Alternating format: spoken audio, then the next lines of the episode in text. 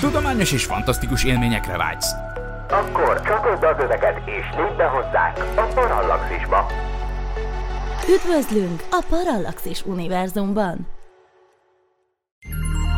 Figyelem! A műsorban spoilerek bukkanhatnak fel. 12 éven aluliak számára nem ajánlott. Az MD Média bemutatja.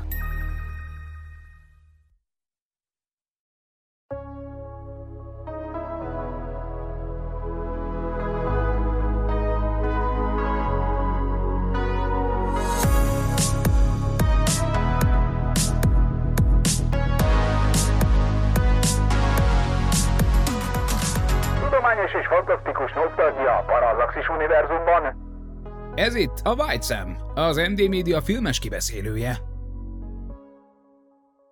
Sziasztok, kedves podcast hallgatók! A mikrofonnál Pécsi Géza, aki mérnök, és ez itt a White Sam 12. része. Remélem végig fogom tudni csinálni ezt az adást, pánikronom nélkül, mert be kell valljam, a mai film, ami nem más, mint a 2002-ben bemutatott Jelek című filmdráma, ez véleményem szerint inkább egy thriller. Minden adott a földön kívüli rettegésre, egy Isten háta mögötti farm, épp elég magas kukoricással, valamint egy tragikus esemény miatt özvegyen maradt tiszteletes két kisgyermekkel. Nagy megtiszteltetés, hogy először beszélhetek ki filmet Kassa Magdival. Szia Magdi! Sziasztok! Hogy vagy? Jó, köszönöm. És mit gondolsz egy mondatban a filmről? Hát én ezt láttam annak idején is, tehát én így régről ismerem ezt a filmet. Most újra néztem persze, ugyanúgy paráztam rajta, mint annak idején. Úgyhogy jó film, jó film. És itt van velünk Barkóci Norbi kollégám. Szia Norbi! Kóstoltad ma a csapvizet otthon? Köszöntöm a kedves hallgatókat. É, igen, kóstoltam a mai nap, most is jelenleg van egy 8-10 pohárnyi itt körülöttem, kedves feleségem jó voltából, úgyhogy, úgyhogy be vagyunk védve. Hát ez nagyszerű. Hogyha már itt a csapvíznél tartunk, ez a nagyon-nagyon félelmetes kislány, aki már észreveszi a fura dolgokat a csapvízzel. Hát nem tudom. Ez el- elég fura dolog, mert nálunk néha fura ízű a csapvíz, de az szerintem azért van, mert rossz a rendszer. És mindig, hogyha van egy csőtörés, akkor teleklórozzák, és akkor ilyen klóríze van a víznek. De szerintetek milyen íze lehetett a víznek, hogy mit érezhetett ez a kislány? Szerintem én nem gondolom, hogy a vízzel volt valami. Tehát én azt gondolom, hogy az ugyanolyan, mint az, hogy, hogy ugye a végére ö, van felhúzva az egész film, tehát hogy nincsenek véletlenek, és ugye az se véletlen, hogy a kislány széjjel hagyja a vizeket a lakásban, mert kiderül, ugye azzal tudják a végén az idegent ö, lefegyverezni, vagy megölni. Nekem azért nem fura ez, hogy a kislánynak van egy ilyen, mert képzeljétek, nekem is volt gyerekkoromban ez. Ugyanez szinte, az, hogy amiben beleittam pohár, én abban még egyszer nem ittam bele, mert az már mocskos, az koszos, és, és akkor így szé- én is széjjel hagytam így a, a, a vizeket, meg a poharakat, meg mindent, és, a, és az anyukám megelégelte a végén, hogy állandóan mindenhol ott voltak a poharak, hogy aztán azzal szoktatott le róla, hogy mindenkinek csinált egy ilyen névcetlit a, a poharára, és akkor elnevezt, ugye mindenkinek ott volt a neve rajta, és akkor mondta, hogy ebből a pohárból senki más nem iszik, csak te iszol belőle. És akkor úgy valahogy nagy nehezen leszoktam róla. Szóval nekem ez, hogy a kislány nem iszik kétszer ugyanabból a pohárból, az nekem nem furcsa. Jó, mindig azt mondja, hogy szennyezett a víz, meg, meg fura íze van. De az apja szerint furcsa, tehát ő azért néz Mhm. néha, hogy most mi- miért mondja. Nyilván ezt az észüleim is furcsának találták, hogy miért nem iszok kétszer ugyanabból a pohárból, de, de nekem az mindig, az koszos. Amiből már egyszer ittam, az már koszos, az már nem tiszta. Igen, most ami nekem is eszembe jutott, nekem nagyapám találta ezt ki, hogy voltak nála ilyen, egy vitrínben ilyen poharak, és mindegyik, mindegyik pohár más, más autó volt, ilyen klasszikus autó Mhm. volt, amelyik Daimler volt, amelyik Porsche, és akkor mindig kellett egyet választani, és akkor az volt az napra. Norbi, hogyha mondjuk nagyobb lenne a kisgyereked, és elkezdené ezt csinálni otthon, akkor megijednél? Szerintem elsősorban, vagy első körben, hogyha ez történne itthon, akkor nem ijednék meg. Ez biztos, hogy nem ijednék meg, mert már láttam ilyet korábban, a feleségem által, úgyhogy ha a fiam is elkezdeni csinálni, akkor az valószínűleg az, az egy tanult mintán, tanult Genetikus. mintát kö- követ, igen. Úgyhogy ez ezért történt, úgyhogy csak ebből az okból kifolyólag nem ijednék meg, de mindazonáltal, ha, ha most a rajtástalajánról indulunk ki, és, és a praktikumról közétjük meg, akkor én, én nem, én nagyon nem szeretem, amikor 19 különböző pohárból, az egyikből teát, a másikból vizet, a harmadikból kávét, a négyikből nem tudom, mit csinált, és akkor az, az ház minden szegletében ott vannak a porrak, én meg nem győzöm összeszedni. Úgyhogy, de, de ne legyünk ilyen, ilyen begyepesedettek, most nézzük a film szemszögéből az egészet. Szerintem sem voltam úgy az ízével, a víznek az ízével, vagy a, vagy a minőségével probléma. A kislány valamilyen ilyen hatodik érzék segítségével um, valahogy valamit érzett azon, de ő se tudta igazából megmondani, csak mondta, ez nem ízik, meg ez koszos, meg, meg szennyezett, meg, meg nem olyan az ízes, a többi, és hát a szülők is úgy voltak vele, hogy hát, hát rá, rá, ráhagyják, meg jó, persze, van neki ez a dolga, de igazából Ugye a sztoria, hogy bontakozik ki, kiderül, hogy egy fél évvel ezelőtt vesztette el az édesanyját, úgyhogy gondolom ezért sem, az, ezért sem úgy állnak hozzá, mint mondjuk én állnék, hogy tedd azt le azt a poharat, mert ott van a másik, és akkor abból így áll. Úgyhogy ebből a szempontból ők, ők sokkal empatikusabbak lennének, mint én. Um, és igen, és egyetértek azzal, amit, amit te mondtál, Magdi, hogy, hogy minden a filmnek a végére, vagy a megoldásához mind a, mind a négy családtag valamilyen szempontból valahogy hozzájárul a, a filmnek a megoldásához, és, és a kicsi bó az, az a vizekkel. Igen, nem véletlen, pontosan. Egyébként annyira mm, stimmel is, amit mondasz, mert azt mondja neki az apja, hogy mikor növöd már ezt ki. Tehát ő is úgy van vele, hogy ez egy ilyen gyerekes dolog, hogy tehát azért nem furcsa, hát nem, úgy nem furcsája, a gyerek szokás, szóval hogy most ő neki ez van éppen, ez a korszaka, tehát hogy nem, nem akar kétszer ugyanabba a pohárból inni. De hát igen, a végére tudjuk, hogy ezek jelek. Nem foglak titeket békén hagyni, tehát szerintem van a vízzel valami, mert a német US kutya se akarja meginni. Uh-huh. Az igaz, az igaz, de hogy ugye az, az, egyik, az az egyik alap tézis a filmben, hogy, hogy pont ezek a lények a vizet azt nem csipázzák, és a, közelében sem szállnak le, vagy nem jelennek meg nagyobb víz felületek közelében. Ergo, hogyha mégis ők csináltak bármit is a vízzel, akkor, akkor ott nekem hiányzik egy logikai lépés, nem tudom. Vagy, vagy nem, nekem az a fura az egész, nem biztos, hogy ezt akarták szerintem a filmből kihozni. Nagyon érdekes, hogy a, a M. Night Shyamalan... Shyamalan. Shyamalan Ding Dong. Igen. Shyamalan, igen, post, post, igen, Shyamalan. Tehát, hogy ő rendezte a filmet, és ő szerepel is benne. Szerintem vannak azért a filmben ilyen ellentmondásos dolgok, majd erre még vissza fogok térni, viszont nagyon érdekes dolgot mondtál, Magdi, hogy jelek, ezek a jelek. És ez, ez tényleg amúgy nagyon érdekes, most ezt így elültetted bennem, ugye ez a, ez a jóslat, meg hit, ez így nagyon ott van a filmben, ugye tiszteletes elveszti a feleségét, ugye egy tragikus balesetben, amikor a, feleségét ugye elüti ez a Ray, és akkor ugye a végén, amikor oda megy hozzá és beszél vele, akkor mond neki pár dolgot.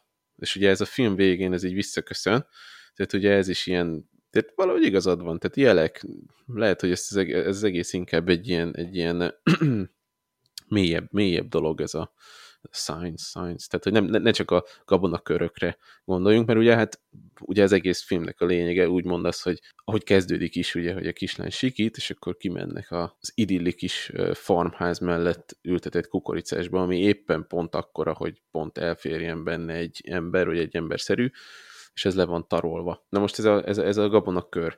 Ugye hát ez, ez nem teljesen kör, hanem ez, ez valamilyen földön kívüli szimbólum, vagy erről, erről így mi a véleményetek, hogy, hogy mert azért vannak erről hírek, tehát gabonakörök léteznek, vannak ezért is, meg azért is. Például nekünk is, nekem is ugye a családom mezőgazdasággal is foglalkozik, és amúgy néha elég félelmetes, hogy a szél önmagában le tudja úgy dönteni a gabonát, hogy nem, nem az egészet dönti re, hanem részeit, és nagyon érdekesen néz ki, full, tényleg úgy néz ki, mintha oda valami lejött volna, de ugye az csak a gabona, az csak a szél. És ugye a szél is ilyen hullámokban jön, és az tud kialakítani fura formákat. És ugye ezért is például van egy vegyszer, amit úgy hívnak, hogy szárszilárdító, azt ezért szokták a gabonára rászórni, hogy ilyenkor szilárd legyen a szárja, tehát ne törjön el. De ti mit gondoltok erről, hogy miért keletkezhetnek gabonakörök, meg hogy ez, ez fikció, van-e ilyen, lehet-e benne valami, miért pont gabonára szállnának le, miért pont gabona éréskor, mert mondjuk az évnek sokkal nagyobb részében nem nő gabona, mint amikor nő, ezért így ezekről. Ez, ez egy filmes fogás szerintetek, vagy van mögötte valami? Hát szerintem mindenképpen utal arra, hogy volt, nem tudom, hogy mostanában van de én emlékszem rá, hogy sok-sok évvel ezelőtt nagyon sok ilyen gabonakörről jött hír, és sőt, külön könyv is jelent meg erről, gabonakörök, én arra, emlékszem arra a könyvre, amiben nem csak körök voltak, hanem mindenféle ilyen jelek tényleg, de abban volt ilyen félhold, meg nem tudom, szóval mindenféle jeleket raktak bele, ami persze ugyanúgy, ahol a filmben is elhangzik, hogy, hogy, hogy lehet, hogy csalók csinálják, hogy ők, ők mi ez így bele rakják a gabonába, és csináltak is ilyen filmet, hogy, a, hogy kimentek, és akkor ilyen, ilyen deszkákkal így letarolták a gabonát, és akkor hogy bebizonyítsák, hogy ők is tudnak olyan gabonaköröket készíteni. De akkoriban volt mindenféle ilyen bonyolult ábra is. Én nem, nem tudom, évek óta nem hallottam a gabonakörökről, hogy, hogy ezek még mindig vannak, meg még mindig keletkeznek ilyenek a gabonába, vagy, vagy tényleg az csak egy időszak volt, akkor meg végig azt támasztaná alá, hogy valójában csalók készítették ezeket. Hát, vagy egy hype, mondod, hogy sok éve volt a film is, sok éve jött ki. Hát az 2002, hát szerintem igen, igen, nagyjából stimmel is, és szerintem annak az időszaknak éppen egy ilyen, ilyen hírei voltak. Most nem tudom tényleg, hogy most ennyire elfejtett, olyan, mint az UFO észlelések, hogy egy időben akkora téma volt, hogy UFO-t láttak itt-ott meg amott, én mostában még a bulvár sajtóban se hallok ilyet, hogy ufót láttak, ez valahogy már nem annyira divatos téma. Hát mondjuk most nemrég divatos volt, ugye, amikor a kémbalonok mentek, akkor elég sok ufót lőttek le. Ebbe, ezt egyébként tárgyaltuk nem régen az UFO boncolásos részben, hogy hogy mi, mi minősül ufónak, és mi nem. Szóval, hogy, hogy lehet, hogy csak a, hogy tényleg annak az időszaknak, és szerintem arra, lehet, hogy ebből jött az ötlete a, a filmhez a, a forgatókönyvírónak, hogy, a, hogy, hogy gondolkodott rajta, hogy mi lehet ez a, ez a sok gabonakör, és akkor erről jött neki ez az ötlet, hogy mi lesz, hogyha ezek mondjuk tényleg egy ilyen inváziónak az előjelei, és akkor ebből kifejtett egy sztorit. Szóval egy, egyfajta magyarázat a gabonakörökre, és azért, hát az, ebbe igazad lehet, hogy ez az évnek más szakaszában nem lehet, de ezt most, most hagyjuk meg a filmnek, hogy a filmben meg a pont ekkor játszódik. Én sem tudom úgy az eredetét, vagy hogy ezek először hol bukkantak fel, hogy ez, ez egy regénybe, vagy, vagy tényleg valahol ö, megcsinálták a, a valóságba, és, és akkor utána terjedt el, de, de én is úgy emlékszek, hogy ennek volt, volt egy ilyen ö, hype időszaka, ahol amikor nagyon sok ilyenről lehetett, ilyen légifotókat beküldtek, stb. De már mostanában talán annyira nem. Ez nem tudom, esetleg annak az oka, hogy, hogy most már például az erőforrás figyelő műholdak egyre jobban elterjedtek, amik a föld felé néznek, és ugye pásztázzák, és akár naponta is elmennek ugyanaz a terület felett, Mostanában már inkább olyanokra emlékszek az elmúlt évekből, hogy, hogy ugye az ember um, tudat alatt is bizonyos formákat, arcképeket vél felfedezni ezekben a különböző gabona mintázatokban. Jézust ugye megjelenik nem csak a pirítóson, hanem, hanem a gabona táblában is, és akkor az űrfelvételen ott az arca, és hát, ugye ez elég sok további szálakat tud megpengetni, de a filmben uh, egyrészt tök jó volt, hogy ezeket a gabonaköröket uh, ténylegesen megcsinálták, tehát nem, nem komputer grafikával hozták létre, hanem ténylegesen úgymond lelapogatták ezeket a, ezeket a uh, részeket, ami, ami egyrészt tök jó, meg amúgy azt, azt nem is tudtam, amit mondtál Géza, hogy, hogy ezzel ellen kifejezetten védekeznek, hogy ne hajoljon meg Igen, a, mondjuk a... Ez, ez nem a kukoricánál, ez, ez a vékonyabb szárúaknál van. Uh-huh Uh-huh. Tehát ilyen árpánál, meg búzánál, meg ilyeneknél. És én azt tudtam, hogy például a szél, azt oké, okay, hogy mondjuk el tudja dönteni, de hogy annyira erősen, hogy úgyis, úgyis marad, az, az, az durva. Lehet, hogy most ki tudja, mi volt először, lehet, hogy valaki ilyet láthat, aztán ez alapján ö, úgy gondolta, hogy akkor ezt reprodukálja, és akkor ez így szárba szökött vírus, vírusként elterjedt. Minden esetre tök jó az, hogy próbáltak mögé ö, valamilyen logikát, vagy valami koncepciót is tenni, pont ezzel, hogy ez valamilyen ilyen ö, globális pozícionálási rendszerhez hasonlóan bizonyos ilyen, ilyen referenciapontoknak, pontokként működnek ezek a, a, a lények számára, és hát az, hogy miért, amikor a legmagasabb, hát gondolom akkor a legjobb, a leglátványosabb. Ők is úgy tudnak a legjobban ahhoz viszonyítani, hogyha jó magas a környezete, és akkor azért, de hogyha valaki mondjuk egy műhold felvételt látott, akkor, akkor ott tényleg, ha egy olyan területen te is nézzel, amit soha az életben nem járt el arra, akkor is azért elég könnyű, mivel már ugye eléggé magas százalék a, a, a föld felszínek beépített terület, és ott azért játszik könnyedséggel lehet olyan fix pontokat találni, amihez aztán tudsz ö, ö, relatív ö, viszonyítani, ha nem is tud a pontos koordinátáit, de, de tudsz találni olyan pontokat, úgyhogy szerintem amúgy felesleges is ilyen gabonaköröket rajzolgatniuk, mert, mert sokkal egyszerűbb csak néhány, néhány épített környezetbeli pontot így lefixálni. Meg mondjuk, hogyha megnézed, mondjuk télen hóba, miért nem találnak ilyeneket? Tehát hó, hóköröket. Nem is esik hó. Tényleg. De Szibériában van. Jó. Hát de ott nem a abban a körök vannak, hanem a, a, a Yeti, vagy a nagy láb, vagy nem tudom. Nagy láb az Amerikában van. Az a Yeti unoka testvére, nem? Vagy valami rokoni kapcsolat fűzi egymáshoz őket. Meg az, nem olyan érdekes most a havat letapossák, mint az, hogy így... Hát de látványos. Hát... Tudom, hogy nem félelmetes, mert oda senki nem megy, ahol akkor a hó van. Tehát most ott jöhetnek az ufók, most max megfagynak, hogy megeszi őket a medve, vagy mit tudom én. Egyébként csak így a kukoricára visszatérve, hogy tök jót mondtál, hogy a, ahogy az ember magasságú kukorica, hogy én érdekesség, hogy én Kisdomborról származom, ez egy kis falu így Dél-Magyarországon, és ott van egy kukorica labirintus, amit minden évben csinálnak. Itt a reklám helyett és a, de falusiak csinálják, tehát hogy itt egy ottani szervezésben, és minden évben más témakörben csinálnak egy ilyen kukoricalabirintust, amit úgy csinálnak, hogy amikor még növendék kukorica van, akkor így kimérik a labirintusnak a formáját, de ezt megtervezik előre, és akkor ezek ilyen, mindig valamilyen témakör, tényleg a, a mit tudom én, a milyen évforduló van éppen annak a formája labirintus, de a labirintus az tényleg annyira bonyolult, hogy amikor felnő a, a kukorica ilyen embermagasságba, akkor körülbelül egy óra még végigjárod gyalog a, a labirintust, szóval tényleg egy hatalmas nagy területen van. Csak most így eszembe jutott, hogy és akkor is, az is akkor poén, amikor, a, amikor magas a kukorica, hogy nem látod át, hogy hol van a labirintus. Félelmetes egyébként a kukorica. Tehát, hogyha bemész, egy, nem sokat mész be, tehát mit tudom én, 5-6 méterbe mész, és már semmit nem látsz ki. Igen, igen. Tehát nagyon félelmetes.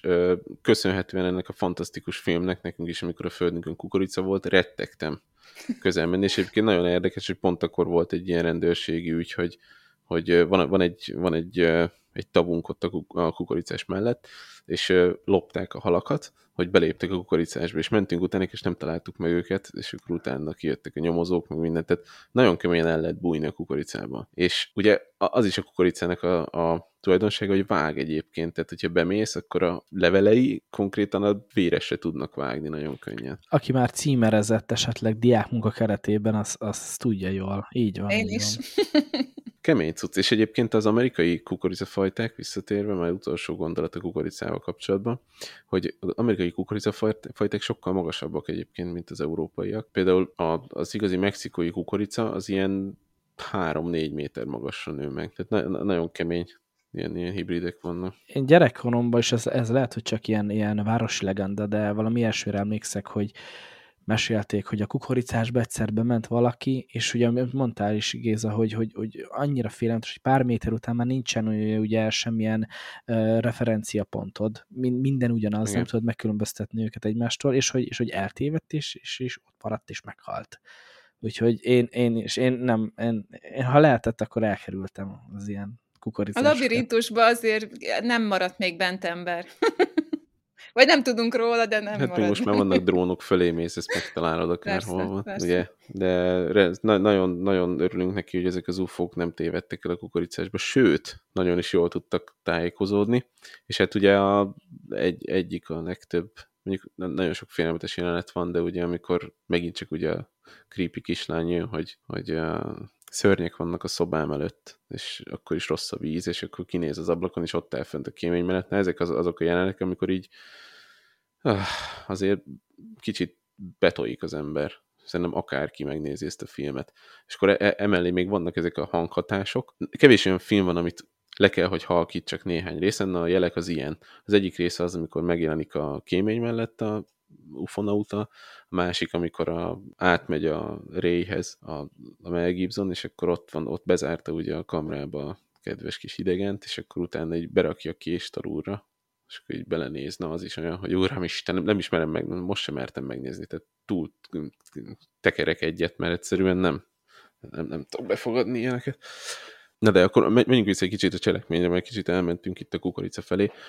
Tehát ugye fura dolgokat észrenek, tehát a kutya, kutya megbolondul, aztán utána este ugye Merillel, tehát a tesójával megkergetik ezt az idegent, aki így felszökken a tetőre, és akkor ugye hívják a serifet, hogy valami, valami svéd atléta, vagy ki ellen kéne. Olimpikon. Visszatérve a tiszteletesnek ugye elvesztett a feleségét, és valahogy így elveszti a hitét. Tehát ő már nem gyakorolja ezt a tiszteletesi hivatását, és akkor utána ugye bent a városban is a gyógyszer, gyógyszertáros csaj elkezd neki gyónni. Az is vicces rész. Igen, ez, ez, a, ez a kettősség a filmben, ez, ez, ez nagyon jól eltalálták, hogy a feszültséget is, ahogy építi a film, nagyon, nagyon szépen épít, és tényleg olyan, hogy sok esetben van ez, hogy ha megnéz az ember egy ilyen régebbi filmet, akkor az már kicsit olyan gagyi, kicsit olyan kilógaló láb, nem nagyon lehet komolyan venni. Ez a film ugye most 21 éves, de egyáltalán semmi jelét nem adja ennek, hogy, hogy rosszul öregedett volna, és nagyon jól építkezik. Ilyen szempontból a feszültség az, az konkrétan tényleg mindig ott van, és nem sok ugye ilyen jumpscare van, amikor így megijed, vagy megijeszt direkt a film, van egy pár a filmben, de nincs túlhasználva, és amikor vannak, azok meg nagyon-nagyon jól ütnek.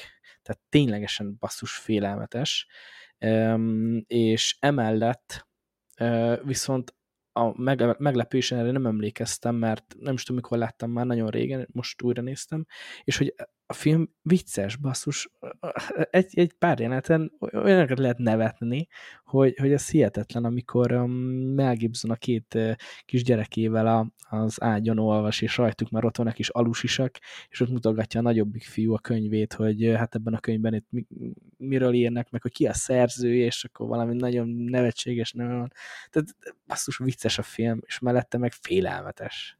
De ott egy külön poén is van, mert így kérdezi az apja, tud, egy, egy, látszik a fején, hogy annyira szkeptikus ezzel a könyvvel, és akkor mondja, hogy ki, ki írta ezt a könyvet, és akkor erre mondja a fia, hogy olyan tudósok írták, akik, akiket el akarnak nyomni, vagy valami ilyesmit mond, és mondja, hogy á, szóval munkanélküliek.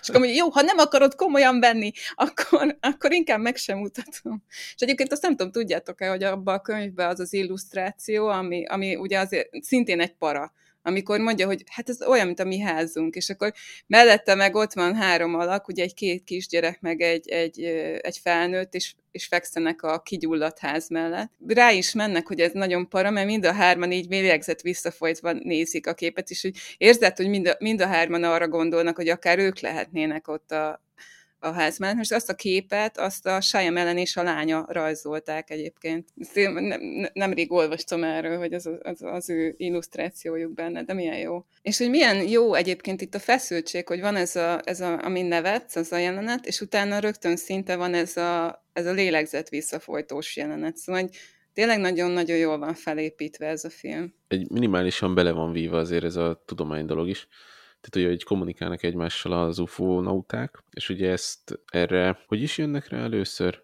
A, a baby őrre, vagy előtte már van valami?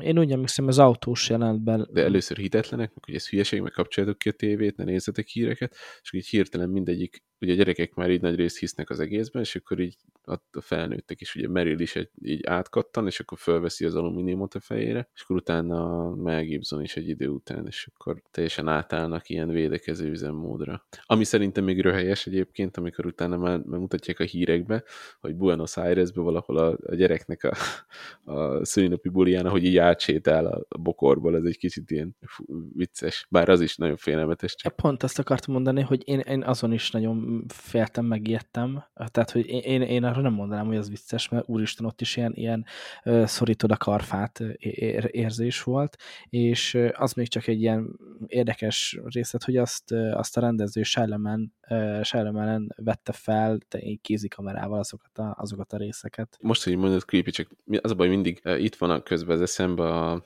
horror rakadva három, amiben pont ez a film volt kiparodizálva, és akkor ott volt az, hogy a, az ufók ugye a mutató ujjukkal pisilnek, és akkor ugyanígy mászkálnak mindenhol, és ott, ott szerintem rohadtul megcsináltak így viccesre ezt az egészet. Itt azért nagyon, nagyon nem vicces jelenetek vannak, az tuti. Csak hogy felhoztad a horror akadva hármat, ez szerintem ez mindig egy ilyen jó mérője egy ilyen filmnek, hogy, hogy mennyire jó, vagy, vagy mennyire lesz klasszikus, Igen. hogy, hogy hányszor utalnak az adott filmre, vagy meg, meg hogy mennyi, mennyi paródia. És ugye ez a horrorokat várom, szerintem már egy évre rá kijött, és konkrétan tényleg a jelek uh, uh, sztoriát uh, dolgozta így fel, tehát ebből is látszódik, és, és sok más utalásból, és az utána jövő filmekre egy csomó visszautal erre, hogy, hogy basszus, tényleg nagyon, nagyon jól sikerült darabról van szó. Meg szerintem amúgy Mel Gibson nagyon-nagyon jól játsza. Tehát nagyon jól átjönnek az érzelmek, ugye, amik az, az ő általa játszott karakterben lehetnek, úgymond. Igen, a, ő egy kicsit, nekem mindig olyan színész volt, aki kicsit ilyen picit őrültet játszik mindig. De ezzel együtt meg ilyen szenvedélyes, tehát, hogy így őnála minden, ami, ami így az arcán tükröződik, az mindig így őszintének látszik. Szóval annyira átérzed azt is, hogy, hogy zavarban van, hogy a fia állandóan így piszkálja, mert meg azt mondja ugye az öcsének, hogy inkább te lennél az apám, meg ilyesmi, szóval, hogy így az, a fia nem bízik benne, és nem is támogatja, és, és hogy ő ezt tudja, de ennek ellenére próbál mellé állni, és, és védeni, meg mit tudom, és végére ugye azért a fia lényegében ő menti meg, és hogy, hogy visszaáll köztük ez a kapcsolat, ez is egy ilyen, nem csak a hite jön vissza, hanem ez is, hogy az apa-fiú kapcsolat is visszaáll a helyére. Ez is olyan, ez, ezt nem is tudom nem más színész elképzelni, szóval ez abszolút olyan, mint a Mel Gibsonra lenne írva ez a szerep. Valószínűleg ezért lett az egész film ennyire jó, mert uh-huh. ő játszotta azt, akinek játszani kell. Abszolút hiteles volt benne. Ja, ja, hiteles volt az egész. Mert az érdekes, hogy azt olvastam, hogy a Joaquin Phoenix, ugye, aki a az öcsét játsz, az 19 évvel fiatalabb nála, és nem is látszik köztük ez a korkülönbség. Abszolút. Én ezen meglepődtem, olyan, mint hogy csak ilyen, itt tudom, 5-6 év lenne köztük. Igen, és ugye az öccse, ez pedig úgy ilyen baseball játékos, aki abba hagyja, utána, hát mondjuk szép tőle, hogy oda költözik hozzájuk, és segít neki. De ugye van az a jelenet, amikor ugye bemennek a kisvárosba, és akkor mindenki másfele megy, és akkor a srác az ugye el is megy a toborzó, tehát az amerikai katonai toborzó irodába. De az is milyen, hogy az is egy jel, hogy elmegy oda, mert ott elmondja neki az a, az a katona, hogy, hogy hogyan történne egy ilyen támadás, és, és tulajdonképpen azokat mondja el, amiket ő utána le is vesz abból, amit a tévébe lát, hogy, hogy akkor ez egy inváziónak, hogy jönnek először a, a felderítők, és akkor azok még nem csinálnak semmit, csak megnézik a terepet, és hogy majd azok hívják oda a hadsereget, és tulajdonképpen elmondja a filmnek a sztoriát a toborzó irodán az a tiszt. és hogy ez is egy jel. Itt tele van tényleg Igen. ilyen jelekkel, ilyen jóslatokkal az egész film, és, és arra épít föl. És végülis egyébként a feszültséget is erre építi föl, mert minden ilyen dolog egy kicsit még több feszültséget ad hozzá a filmhez. Tényleg persze, nagyon jó a film, meg minden, de most komolyan ilyen pancserek lennének az idegenek, hogy átutaznak, nagyon messziről ide jönnek, és majd ide küldenek még felderítőket. Felderítőket nem fognak úgy ide küldeni, hogy a többi nincsen itt valahol közel. Tehát egész értelmetlen lenne, mert ide küldenek felderítőket, mire azok visszaérnek, mert kihalt a civilizációjuk. Tehát Hát nyilván a közelben vannak, de hát a katonai felderítők is úgy mennek, hogy először csak a felderítők mennek, ugyan a hadsereg ott van, de azért tehát elérhető közelségben van, nyilván itt is elérhető közelségben volt a flotta, vagy nem tudjuk, mivel ugye nem ismerjük meg az idegeneket, még csak a kinézetüket se igazán ismerjük meg, mert... Mert színváltósa. Igen, de hogy nem ismerjük meg őket, nem tudjuk, hogy annyit tudunk, hogy, az em, hogy nem a területet akarják elfoglalni, hanem az emberekre van szükségük, azokat akarják elrabolni. Sokáig azt hiszik, hogy egy a bolygót akarják. De ezt, ezt, ezt fixen tudjuk, hogy az embereket akarják elrabolni? Mert... Mm, amikor lent vannak a pincében, akkor ugye hallgatja a rádiót, és azt mondja, hogy, hogy több családot megmérgeztek a gázzal, és aztán elvitték őket. Tehát, hogy az embereket rabolják el, azért jönnek. Igen, mert ez nem logikus, hogy miért egy olyan bolygóra jönnének egyébként, egyébként, aminek nagyobb része víz, amikor ők a víztől pont... Plusz az embernek is a nagy része víz, tehát most, hogyha embert rabolnak, akkor az... Hát azt nem tudjuk, hogy mire használják. Azt nem tudjuk meg hogy miért akarják az embereket elrabolni. Lehet, hogy úgy, mint a ilyen bioelemnek, mint a Matrixban, vagy nem tudom. Fene tudja, hogy mire használják. Pont egy kicsit így hatásat vagyok, én az alien most néztem meg nemrég újra moziban, vagy most adják, és pont az jutott eszembe a, a jelek közben, hogy az Alien miért volt ijesztő film, egyik az, az is egy ilyen rohadt parás film, hogy nem látom az idegeneket, nem ismerem meg őket, fogalmam sincs, mit miért csinálnak, nem tudom, hogy miért támadnak, nem tudom, hogy mi, mik a, a sebezhető pontjaik, és ez a para benne, nem az, hogyha ott lenne egy idegen, tudnám, hogy ez, ennek, ez ilyen, miért csinálja, miért öl, az, az nem annyira para. Vagy nem azt mondom, hogy nyilván akkor is félnék tőle, hogyha tudom, hogy egyébként, mit tudom én, ő egy ragadozó, vagy akármi, de hogy az egészen más, hogy tudom a motivációit, de úgy, hogy nem is látom, és nem is tudom, hogy mit akar, és azt se tudom, hogy milyen. Hát ugye ennyi, hogy például az is már egy, egy biztonságot adott a, a családnak, hogy mondta az apa, hogy, hogy az ajtók, azok megállítják őket vagy a deszkák. Mert egyébként, hogyha meg nem tudják, azt, azt is hitették volna, hogy át tudnak menni a réseken, vagy akármi. Tehát, hogy honnan tudják, hogy milyenek. Minél többet ismernek meg belőlük, annál kevésbé félnek tőlük. Ez a teljesen egyetértek. Tehát szerintem a, a, a, az Alien nagyon jó példa volt erre, az első Alien film, de, de a jelek is, hogy nagyon-nagyon keveset látunk, meg tudunk meg róluk, és a képzelőerőnkre, tehát ránk bízza a rendező, hogy azokat a kis lyukakat, információ hiányokat, azokat mi töltsük ki, és annál félelmetesebb, hogy amitről nem tudsz semmit, az ismeretlen, az, az a legdurvább, mert mindenki a legrosszabbat projektálja bele, úgyhogy ez egy, ez egy zseniális fogás, és, és ezeknél a filmeknél ezt, én ezt kifejezetten szeretem. Sok újabb filmnél, amikor már nem tudom, a második percben már látjuk a nem tudom mit, akármilyen szörnyet, és teljes valójában, és, és hogy mit csinál, ah, annyira, annyira nem szeretem, sokkal jobban bejönnek az ilyenek, amikor, amikor nagyon, nagyon óvatosan adagolják. A, a vizes dologról visszatérve, amit felhoztatok, ez érdekes kérdés, és uh, amúgy van egy pár ilyen teória, nyilván van a filmmel kapcsolatban, és olvasottam egy párat, és van egy olyan, hogy igen, tehát a film végére megtudjuk, hogy azért ez nem feltétlenül, vagy tehát nem invázió, vagy legalábbis még nem most, hanem csak ugye egy pár embert le akarnak rabolni, és ugye az is feljött lehetőségként, ugye mi van, ha mondjuk ez egy ilyen olyan faj, akik nem tudom, valami elől menekülnek, vagy, vagy már nagyon-nagyon elszántak, és muszáj, hogy, hogy nem tudom, embereket gyűjtsenek be, mert nem tudom, ők is már lehet, hogy a saját kihalásuk ö, szélére sodródtak, és, és ilyen elszánt utolsó utáni lehetőségként, jó, akkor gyorsan nem tudom, valamiért szedjenek össze pár embert, mert tényleg nem voltak annyira nagyon nagyon ö, ö, szervezettek, tehát hogy ott, ja igen, amit mondtál, és azon a, a brazíliai felvételen, hogy ott kóborol egy, lehet, hogy el, elszakadt a többiektől, és, és nem talált vissza, meg hogy ott, ott, ö, igen, ott hagytak néhány sebesült társokat, tehát hogy mint hogyha, mint hogyha ők is ilyen, ilyen, ilyen pánikból ösztönösen cselekedtek volna valamit, de nem teljesen összeszedett lett volna az egész. Az is lehet, hogy nem is ismerték a vizet, mint olyat, ami, ami lehet, hogy kicsit furcsa, de, de még, még azt mondom, hogy talán belférne. És akkor akkor végrehajtom a legnagyobbat, ami szerintem legalábbis a legnagyobb ilyen teória, hogy ö, ők nem is, nem is űrlények, nem is a hagyományos értelme vett földön kívüliek, hanem hogy ők ö, démonok. Ö, vallási, és nem is tudom, ilyen, ilyen spirituális értelme vett ö, ö, démonok.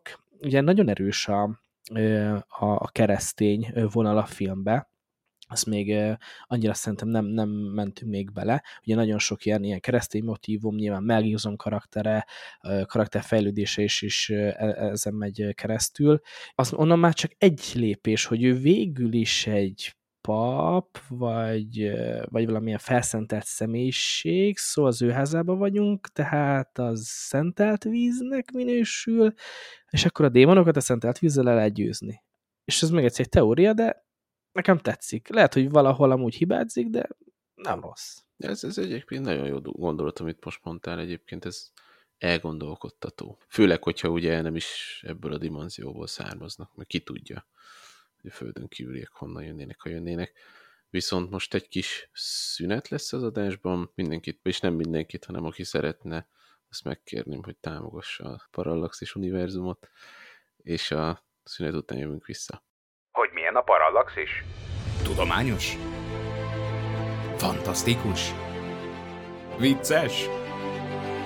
Elgondolkodtató? Olyan tökéletes, hogy kép sem kell hozzá? Légy részes a tudományos és fantasztikus utazásainknak, lép be univerzumunk színes világába, és légy a támogatónk! A részleteket keresd a Parallaxis univerzumban. Segíts tudományos ismeretterjesztő munkánkat, és más exkluzív tartalmak mellett hallgass premier előtt podcastünk legújabb epizódjainak lényegesen hosszabb változatát. Kizárólag a Patreon oldalunkon. Még több Miklós, még több Norbi, még több Géza, még több Ádám, még több Parallaxis Podcast. A hosszabb jobb. Patreon.com per Parallaxis. Nagyon érdekes gondolatot mondott nekünk Norbi ezzel kapcsolatban. Szentelt víz. Mondjuk oké, okay, hogy szentelt víz, de azért attól még, hogy tiszteletes, azért nem folyik szentelt víz a csapból, hogyha ugye hagyományos értelemben vesszük a, a, a szentelés fogalmát, tehát azt azért meg kell szentelni. Tehát azért egy csapot nem tudsz megszentelni. Legalábbis szerintem nem úgy szokták, hanem hogy kitöltenek valamennyit valahova. És akkor tehát például, hogyha gyerekeket keresztelik, akkor a keresztelők átba ugye kitöltött vizet szenteli meg a pap. Hát ez csak egy jelkép szerintem, tehát hogy így nem, nem, nem szó szerint kell értelmezni, de hogy tehát simán benne lehet egy ilyen jelkép, amit mond Norbi, hogy, hogy lehet egy ilyen értelmezése a filmnek. Érdekes, egyébként ezt én sem hallottam. Meg, meg ugye nem, nem látunk űrhajót. Nem látunk űrhajót, csak a híradóban látjuk, hogy fények vannak a város felett, de hogy azok hajók-e, azt azért ugye nem tudjuk. Elterelés. Azt nem tudom, azt mondják a filmben, hogy, hogy a városok felett összegyűlnek, de mégis ugye az ilyen, az ilyen vidéki kis, kis helyről rabolgatnak embereket. Ez, ez ilyen klasszikus elterelésnek. És ezt mondja is az elterelést, amikor a, amikor a zajt csapják a házban a, az idegenek, és mondja, hogy miért csapnak zajt, hogy megfogja az ajtót, hogy nem az ajtót ö, ö, próbálják meg betörni, hanem zajt csapnak, és akkor erre mondja az öccse, hogy figyelem elterelés. És akkor ugye elkapják a, a, a fiút ott a, a szén ledobó. Hú, de félelmetes. Ki, ki, kirázott a hideg most egy pillanatra, de az rendkívül félelmetes az ajánlat. Természetesen pont akkor eldobódik a villany, a lámpa, nincs villany, és akkor hirtelen lesz villany. Aztán... Az, az, hogy a zseblámpa egy ágorú, és egy kislányt világítja csak meg, és nem tudni, hogy mi történt a sötétben, az fú, nagyon... Zseni zseniális húzás. Na, nagyon, nagyon. Szerintem nagyon jól van ez megrendezve ez a film. Igen, csak, csak azért ez a, ez a, ez a parafaktorra nagyon rámegy. Tehát most én, én próbálom ezeket a filmeket ilyen mérnöki szemmel nézni, tehát könyörgöm, hogyha oké, hogy, hogy, hogy deszkáztok meg minden, de például pont fönt, amikor kinéz a kukoricásra, ugye Mel Gibson, és utána kijön a hálószobából, és így bedeszkázzák azt az ajtót. Tehát könyörgöm, legalább illez már össze a deszkákat, hogy ne tudják egy rúgással kitörni, és ez, mindezt úgy csinálja meg, hogy egyébként az ajtó nem is arra fele nyílik, amit bedeszkeztet, ugye? Van egy ilyen, igen, láttam már így filmes oldalakon ezt a képet. Meg mindent ugye úgy deszkáznak be, hogy hát nagyon báger, tehát most tudom, hogy persze, hogy ilyenkor gyorsan kell, meg minden, csak hogy így, meg hogy tényleg, egy, a, aki nem ilyen műszaki, az valószínűleg így deszkázná be az ablakait. Meg, meg hát valószínűleg, tehát azért nem próbáltak erőszakkal, tehát akkor is mo- mozgatták ugye a kilincset, de azért mm. nem rúgták rájuk az ajtót.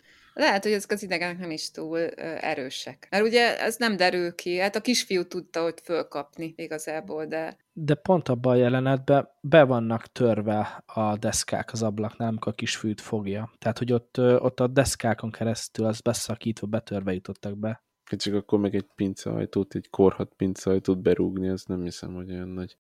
De hogy ott ö, taktikát váltottak, és akkor nem, nem erővel, hanem úgymond csellel próbáltak. Hát végül is akkor ez egy akciófilm lett volna vele, egy pörgőrúgásra berúgja az UFO az ajtót, bejön, ezt elkap mindenkit, mind az, hogy volt benne egy iszonyat nagy betojós jelenet, hogy megfogja a kis srácot hátulról is. Látod azt a kezet, ez egyszerűen ez az UFO kéz, az olyan szinten félelmetes, hogy ah, és ö, én, én nem tudom, én szeretem ezeket így néha kikockázni, az ilyen főleg az ilyen hirtelen ö, meg, megijedős jelenteket, és ugye sokszor az van ennél a filmnek kifejezetten, hogy amúgy már előtte is ott volt már ott volt, a, a, nem tudom, ott van egy gyors vágás, hogy levágnak a fiúra, aztán vissza rá, és már kez, a kéz mögötte már akkor is ott volt. Vagy amikor, nem tudom, a kukoricásban megláttunk egy ilyen fél lábnyi ufót, és akkor az már, ah, ah úristen, tehát ez a, ez a, ez a, már mit láttam, most azt, azt jól láttam, vagy nem? A, az, a frászt hozza rám. Az is, amikor visszanéz és belép a kukoricásba, az, az is elég creepy. Viszont ugye a, a végén, amikor ott tartja a kis srácot, és akkor így a keze, az így a srác ingi férjével egy mintázatú lesz, tehát hogy akkor látni, hogy itt tulajdonképpen így bele tudnak ivódni a környezetbe. Konkrétan csak az látja, aki az UFO akarja, hogy lássa, mert egyébként bele tud ivódni a környezetbe szín, szín szempontjából. Az UFO-nak a, a hátán,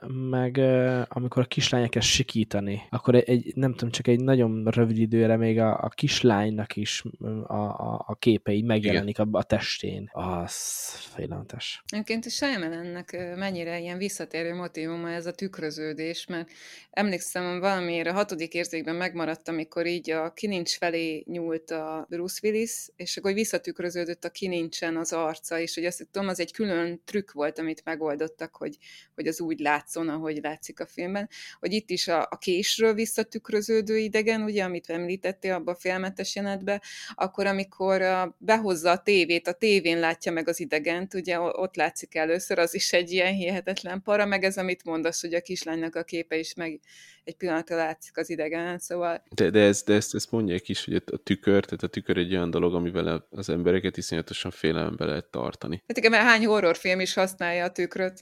Tehát a, a, a tükör az egy olyan dolog. De egy másik világ. Tiszta fizika, de ugye tehát a vallás is ugye ezt a lelki tükröt, tehát hogy ezt a tükör az, az, az hozható nagyon félelmetes vonatkozásban is. Meg ugye sokat mondják, hogy ugye a tükör mögött a ördög néz vissza, stb. stb. stb. Hú, az a helyzet, hogy most is kezd, kezd a hátamon a szőr felállni.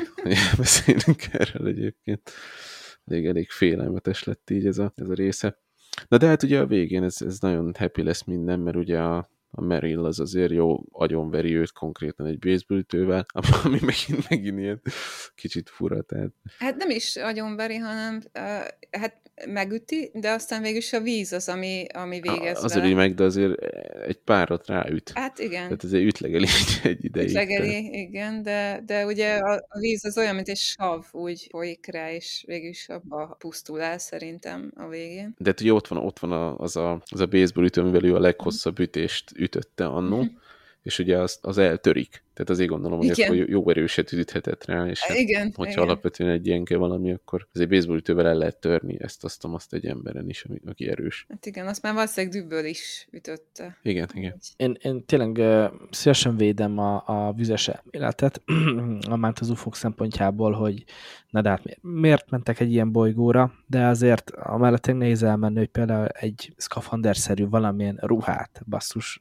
hogyha viselnek, akkor tehát nincsen probléma. A fegyvereik tekintetében is, tehát hogy most a kezéből kijött ez a kis, kis tüske, és akkor mérges gázzal altatták el az embereket, és így rabolták el, és ezen kívül semmi más fegyverük se volt. Ez is ilyen fura, legalábbis, hogy tehát egy, egy ilyen, nem tudom, hódító faj, vagy valami, hogyha most az ufós földön kívüli teórián maradunk, nehezen tudom elképzelni, hogy most fordított esetben mi ellátogatunk, nem tudom, egy másik naprendszerbe, és ott pucéra elkezdünk rohangálni, és nem tudom, lefújjuk az ellenfeléket. most, hogyha, hogyha, hogyha, hogyha oxigén lenne a légkörébe, tudod, mint a Star Trekbe is, hogy bemérnénk, hogy akkor ide le tudunk szállni, nem is kell semmi izé, szkafander. Jó, de pucér arra hangálnál.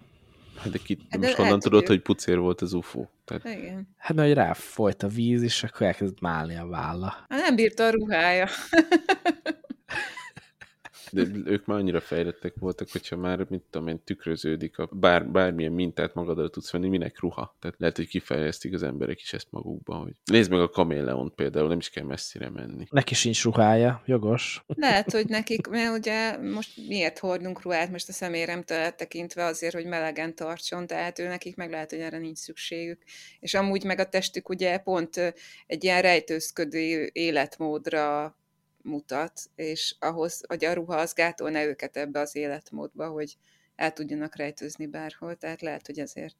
Ez igaz, ez igaz. És hát ugye hátrahagyják a sebesülteket, mert ugye, mint a végén kiderül, ugye ez volt az az, az, az ufonauta, akinek Mel Gibson levágta a két ujját. Hova mehettek ezek? Tehát úgy voltak, hogy akkor elvittünk pár embert, és akkor most, most eltekintek attól a teóriától, amit mondtál Norbi, mert ez nekem túl félelmetes mondjuk, mondjuk hol mehettek szerintetek? Én, én mondom, én szerintem az, az a verzió, hogy, hogy ők is valami, valami um, szükség miatt kellett, hogy, hogy lejöjjenek. Tehát nem, ők nem feltétlenül akartak ide lejönni, meg nem akarják leigázni az egész bolygót. Nincs szükségük a bolygóra, tele van vízzel, amit meg úristen, azt meg nem is szeretik, hanem csak tényleg nagyon gyorsan néhány ö, ö, egyedet, embert el, elrabolni, és utána amilyen gyorsan csak lehet lelépni.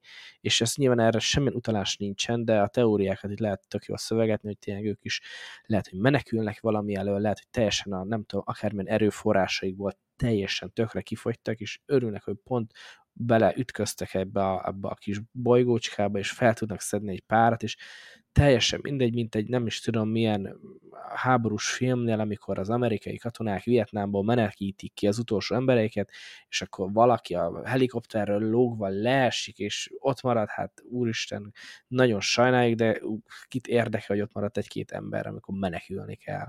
Azt feltételezzük, hogy on, akkor már elmentek, mert ugye azt mondja a kislány, hogy ünnepelnek a, a tévében, tehát akkor valószínűleg már elmentek ezek a fények a városok felül, akkor viszont miért rabolja el a kisfiút? Pánikba esett. Ott maradt egyedül, a többiek leléptek, úristen, most mit csináljon, és, és nem, nem, nem... Gyorsan megölök egy ember. Igen. Nem gondolkozott logikusan. Hát most te is, nem tudom, ellenség valami mögé bekerül, egyedül. Nagyon sok emberi tulajdonsággal vannak ezek az ufókák felruházva szerintem. Ez is, akkor ez, hogy most mi valahonnan menekülünk, ott hagyjuk a többi, ezek mind emberi tulajdonságok, mert ugye most, hogyha kiindulsz mondjuk egy algából, vagy egy gombatelepből, lehet, hogy ez a, a idegenek olyanok, mint a gombák, és olyan szinten együtt gondolkoznak, hogy ilyen nem is fogalmazódna meg. Hát vagy lehet, hogy ösztönszerűen rabolnak, tehát hogy így nem, tehát hogy nem tudjuk egyébként mennyire intelligensek, mert az nem derül ki az intelligenciájuk. Mert nem beszél velük senki. Meg Igen. Egyébként a hangra visszatérve, tehát, hogy nagyon idegesítő hang, én azon gondolkodtam, hogy hányszor adnak ilyen olyan, mint a, a rovaroknak a, olyan kattogós hangja. Kis kattogás. Ú. Igen, és az mennyire idegesítő, és a, egyébként az Alieneknek is ilyesmi hangja volt a, a filmben, szóval valami, úgy látszik, hogy ez, ez valamiért az embereknek ilyen, ilyen parahang. Ja, meg a hangra visszatérve, hogy azt is észrevetétek, hogy tücsökciripelés van, általában, mert ugye hát amikor kint vannak így a, a kukoricásnál, ugye ott a tücskök ciripelnek. De mindig, amikor valami történik, valami veszélyhelyzet, akkor nincsen ciripelés, mint hogyha tényleg így figyelmeztetne, hogy na most fog valami történni, mert csönd van, csönd van. És ez még külön, külön egy ilyen tudatalatti parát hogy most olyan csönd van, most nem jön valami. Na, félelmetesen jó a, a, az egész hang, hang rendezése a filmnek, az, az tényleg, amit mondtál Magdi, hogy amikor csak valaminek a hiányával próbálják fel, felhívni a figyelmünket rá, félelmetes. Az, az egész zené, filmnek a, a, a zenét azt, azt nagy zenekarral vették fel, és, és nagyon, nagyon jól el lett találva, úgyhogy mindig van ez, hogy hogy ugye a, hang és a kép, ugye kettő együtt alkotja ezeket az audiovizuális élményeket, és sokszor szokták egy kicsit a hangot, hogy egy picit így háttérbe kerül, de, de ugyanolyan fontos, ha nem fontosabb, mint a kép. Sokkal hamarabb megnézel egy olyan filmet vagy videót, ahol nagyon alacsony felbontású, ilyen, nem tudom, 240p-s minőségű, de tökéletes a hang, mint sem fordítva, hogy tökéletes 4K-s kép, de ha rossz recsegő a hang, nem is érted a párbeszédeket, tehát sokkal, sokkal kevésbé vagyunk rá ö, kif, ö, kielezve arra, hogy, hogy ö, rossz legyen a kép. Az sokkal, sokkal borzasztóbb, hogy a rossz a hang. Ebben ebbe a filmben az, a, a, ami, amit leművelnek a zenékkel és, és a hangeffektekkel, az annyival jó megtoldja a, azokat a jeleneteket, hogy jó félni rajta. Hát igen, a, a, utólag olvastam el, hogy a Shyamalannek az egyik kedvenc filmje az a Madarak Hitchcocktól, és, és hogy annak a feszültségkeltését próbálta meg ide is átvinni, és annyira érdekes, mert volt egy olyan jelenet előtte, még miatt ezt tudtam volna, hogy volt, amikor így a madarak felriadnak, és akkor így az égen össze-vissza szállnak, hogy így pont az jutott eszembe, hogy úristen, ez olyan, mint a, a madarakba, madarakból lenne az jelenet, úgyhogy így tisztelgetés egy kicsit a Hitchcock filmje előtt, hogy bele, belerakott egy ilyen jelenetet, és az is egy olyan, hogy ott a hang, tehát hogy a, az idegennek a hangja, amikor levágja az ujját a Mel Gibson, akkor így visít egyet az idegen, és annak a hangjára rep, rebbennek föl így a madarak kint. És az, az, ú, az is egy ilyen hidegrázós kinek mi tetszett a legjobban, mi volt a kedvenc jeleneted, Normi? Kedvenc jelenet nehéz, mert sok jó jelenet volt, és voltak a félelmetes jelenetek is. amik, amik nyilván nagyon ütnek meg, meg azok emlékezetesek. Én mégis most, most, hogy így visszagondolok, az utolsó vacsora, ugye, mi szintén egy újabb keresztény bibliai utalás, azt emelném ki, már csak színészi szempontból, mert ott a, a gyerekszínészek is, meg Mel Gibson is basszus, nagy, olyan, olyan, annyira tényleg jó átéléssel, átéléssel is hihetően hozta, amikor, amikor elkészíti mindenkinek a kedvenc ételét, aztán persze senki nem éhes, és ott az a, az a pár tényleg egy percen belüli érzelmi hullámosút, hogy jól van, akkor megdődik rájuk, akkor nem eszitek meg, majd én megeszem, elkezdi dühösen enni, de akkor már a sírás kerülgeti, oda megy a gyermekkel, megölék egymást, bőgnek, rettegnek, wow, tehát az, az, az nagyon el lett kapva, nagyon-nagyon tetszett az a jelenet. Abban a szempontból is, hogy én, én például szerintem hogy Mel gibson ilyen, talán a halálos fegyver ö, szériából ismertem, vagy ott láttam talán először, mint gyerekként, és ott ugye, ugye nem ezt az érzelmes apafigurát hozta, úgyhogy nekem ilyen új újdonság is volt ilyen szempontból, de nagyon jó színész. Nekem nehéz egy jelenetet kiemelni, mert annyira jó sok jelenet van benne, és tényleg annyira egymásra építkezik mindegyik jelenet, szóval ez tényleg eléggé tökéletesen megkomponált ö, ö, történet. De nekem mondjuk talán a, lehet, hogy azért, mert érzelmileg annyira ott a feloldódás miatt, hogy amikor visszagondol a feleségének a halálára, és akkor így be, beugranak neki ezek a mondatok, meg, meg összeáll a kép neki, hogy, akkor ezért van, ez ezért van, ez pedig ezért van, és így összeállnak a jelek, a jelek, ugye, ami, ami korábban már ott volt, mindegyik jel ott volt, és hogy mi miért történt, és hogy, hogy, hogy az is beugrik neki, ugye, amikor az öccsének magyarázza, hogy kétféle ember van, aki, aki, a jele, aki lát jeleket, és valaki egyáltalán nem így él, és hogy ő úgy élt, hogy nem akarta látni a jeleket, és amikor ez így felidéződik benne, akkor meg meglátja őket. És, és hogy minden a helyére kerül, és hogy értelmet nyelnek a, a korábban értelmetlennek tűnő halál, értelmetlennek tűnő cselekedetek, minden így, mint hogyha egy ilyen puzzle lenne, hirtelen összeáll a kép neki. És, és az annyira, ott én elsírtam magam, amikor ez a jelenet volt, mert még most is, pedig hát ismerem a sztorit, de, de valami annyira megható az, és hogy olyan, mint hogyha ahogy a puzzle összeáll, ő visszanyeri a hitét is azzal együtt, mert rájön, hogy, hogy mi, mi miért volt. És nagyon, nagyon szép ez a, a jelenet. Mondja, amúgy nekem nincsen kedvenc jelenetem a filmben, mert iszonyatosan félelmetes, és hú, azért nagyot kellett így magamon, erőt kellett vennem, hogy megnézzem a filmet újra. A tetőn, amikor áll a UFO, az a kedvencet fogadjunk. ja, igen. Mondja még ilyeneket. Ennyire jó, hogy most este veszük ezt föl, és még aludnom is kell. Na, mindegy.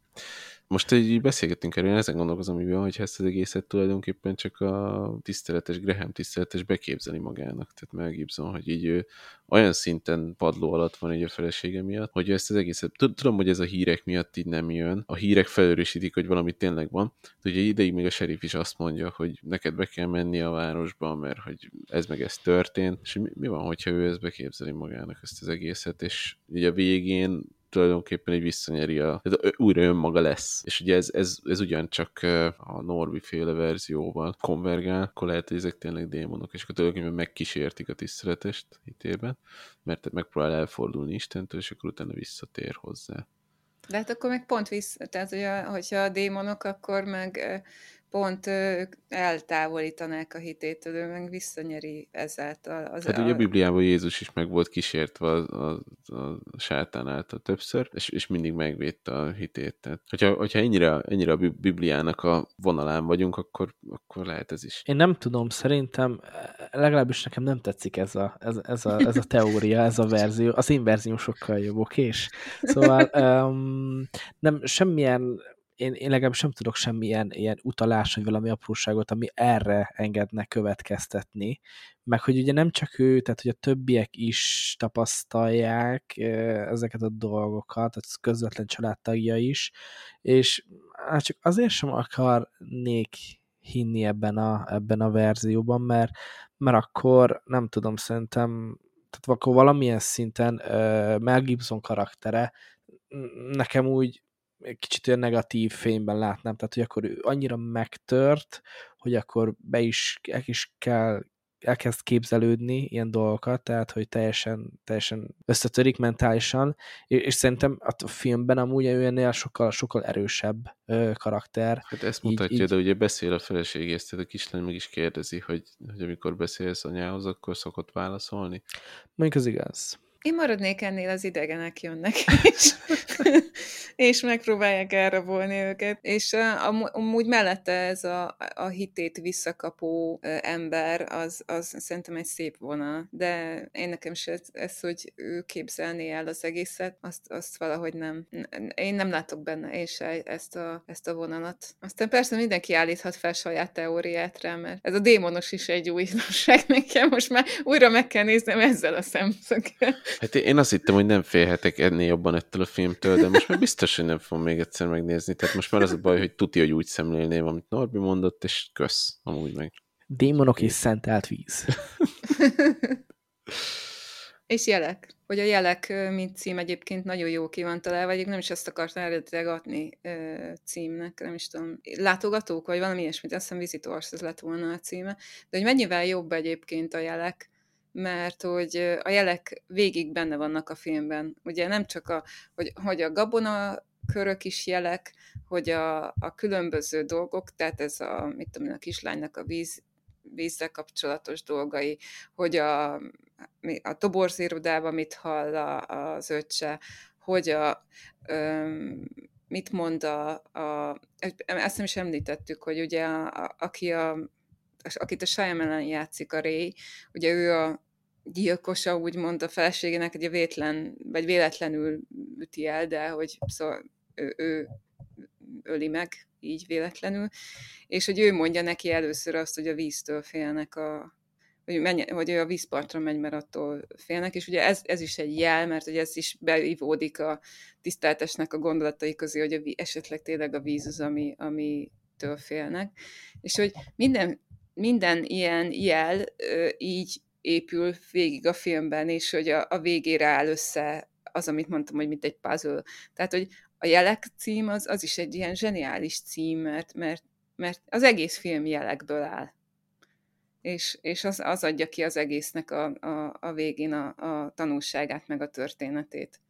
És a jelek, jelek akár az is, hogy a, hogy a tiszteletesnek ez a hitevesztettsége, ez is egy, egy jel, ami, ami szintén a film végére oldódik föl. És hát, hogy önnek is, vagy a, a, meg amit mondtál, hogy keresztény jelek, jelképek vannak benne végig, és, és hogy, hogy és a víz is egy keresztény jelkép. Szóval annyi minden van, amire ez a szó utalhat végig a filmben. Tehát na- nagyon-nagyon jól van ez a, ez, ez tényleg zseniálisan van felépítve ez a film. Nem, nem, á, már nem tudom, hányszor elmondtam, de, de hogy ez tényleg így van. Mondjuk én nagyon szeretem a hatodik érzék mm, filmjét Shyamalannek, és nekem a, nálam ott, ott az, az a csúcs, de ezt a jeleket, e, e, nálam az a, az a második legjobb filmje, de tudom, még van egy csomó jó filmje, de nekem ezek, ezek a csúcsok a, az ő munkásságába, de hogy, hogy tényleg, tehát nem tudom, valahogy e, én, én úgy érzem, hogy, hogy itt, itt érte el a, a legjobb ilyen komponálásnak a, a, a csúcsát ennél a filmnél, illetve a hatodik érzéknél.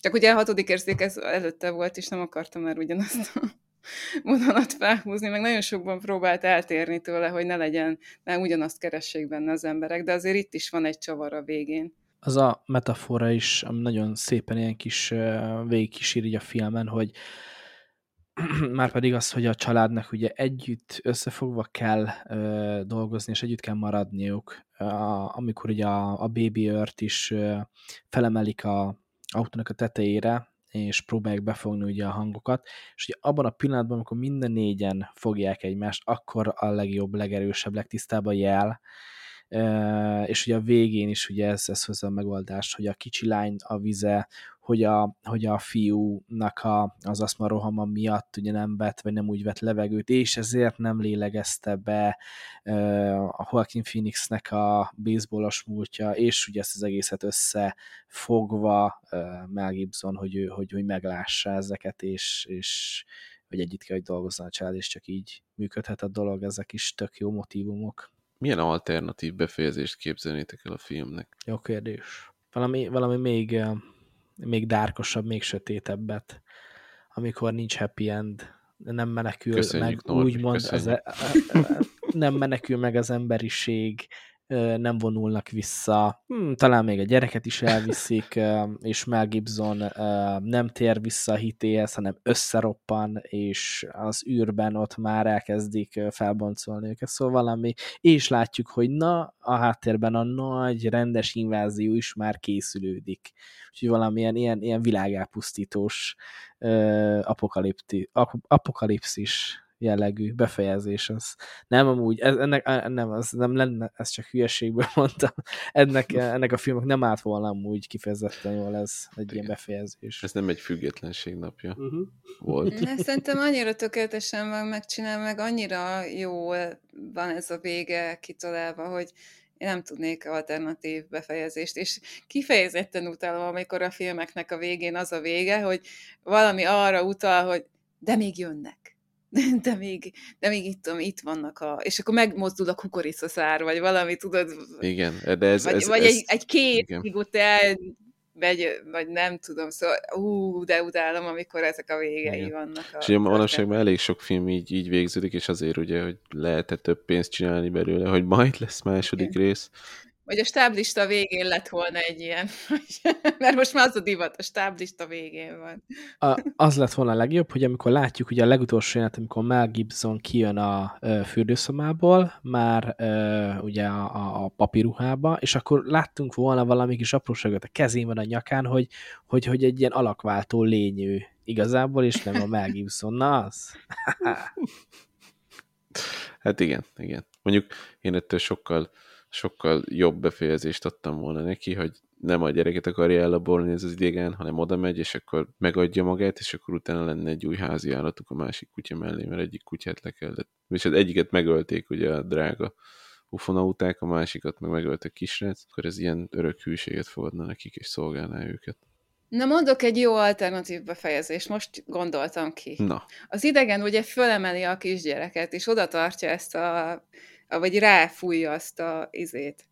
És kiderülne, hogy az idegen valójában az anyuka, aki meg akarja menteni a gyereket, és oxigént fúj be neki, és jó, uh. ez vége lenne, de... Ez tetszik. De azért... és utána a Mel Gibson együtt él a ufóval. Igen, és egy, egyesül a család újra, és... De, de olyan, olyan ufó marad a külső anyjának. a külső... És Hát ilyen, igen, de- mert de ő már ilyen túlvilági lény, tehát, hogy igen, tehát ő már a Mutat neki egy túlvilágról jött képet, vissza. aztán utána. Lehet, hogy az idegenek mind a túlvilágról jött, uh-huh, uh-huh, uh-huh. ugye?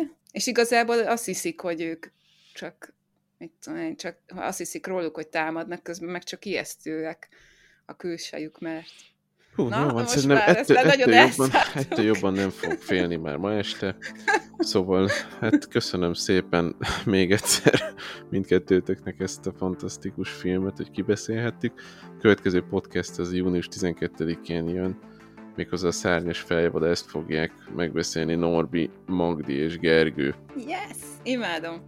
Figyelmeteket most is köszönöm. Kassa Magdi, Barkóci Norbert, kollégáim nevében is, és ne felejtsétek, hogy ez a formátum annyira tökéletes, hogy kép sem kell hozzá. Sziasztok! Sziasztok!